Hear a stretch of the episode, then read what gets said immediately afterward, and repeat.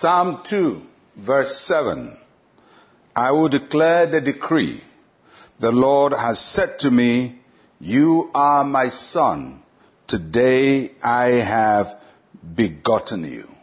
As I said earlier, Psalm 2 is a royal psalm.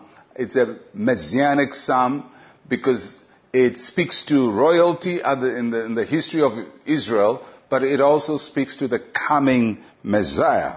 And this statement has a direct bearing on the Messiah. It is a verse that is used several times in the New Testament to refer to Jesus Christ, the Son of the living God. So, how good to know that God has decreed the fulfillment of his plan and that man will not hinder God's plan because we started the psalm looking at the heathen raging and people are angry against God's plan and against the Lord's anointed and God sits in heaven.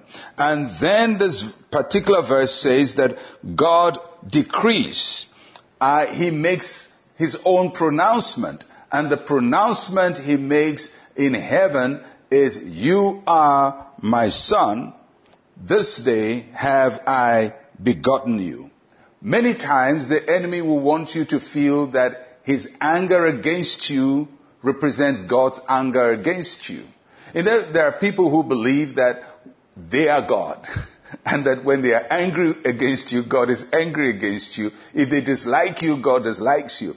So, in the midst of all the rebellion, God now speaks to the anointed and he says, you are my son. In other words, People may not like you. People are rising against my purposes for your life, but you are mine. You are mine. And this day have I begotten you. In the day that people are opposing my purposes in your life, in the day that people are resisting my will becoming a reality in your life, in that same day, I have begotten you. I have revealed you. I have manifested you. God has a way of honoring you on the day that people have appointed for your shame. On the day that people say, this is going to be his end, that becomes your beginning. On the day that people say that everything is going against you, that is the same day that God makes all things work together for your good. On the day that Jesus Christ is supposed to be locked up in the tomb forever, that is the same day that he rises from the grave.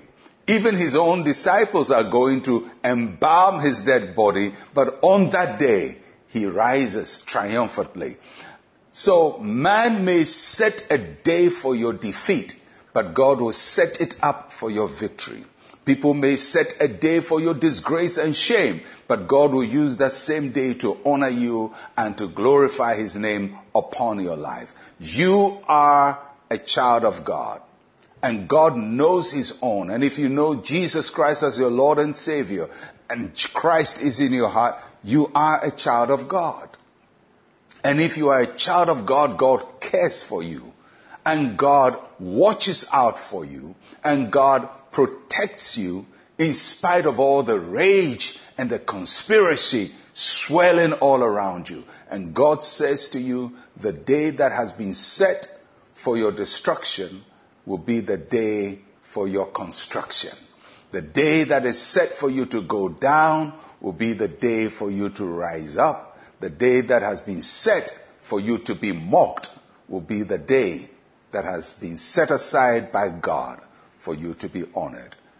You are my son, says the Lord, and this day I have begotten you. This day I have honored you.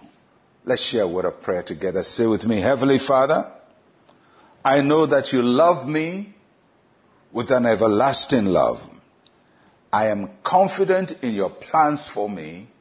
In Jesus' name, amen and amen. May the Lord honor you on this day and show you extraordinary favor and overturn every plan of wickedness in Jesus' name.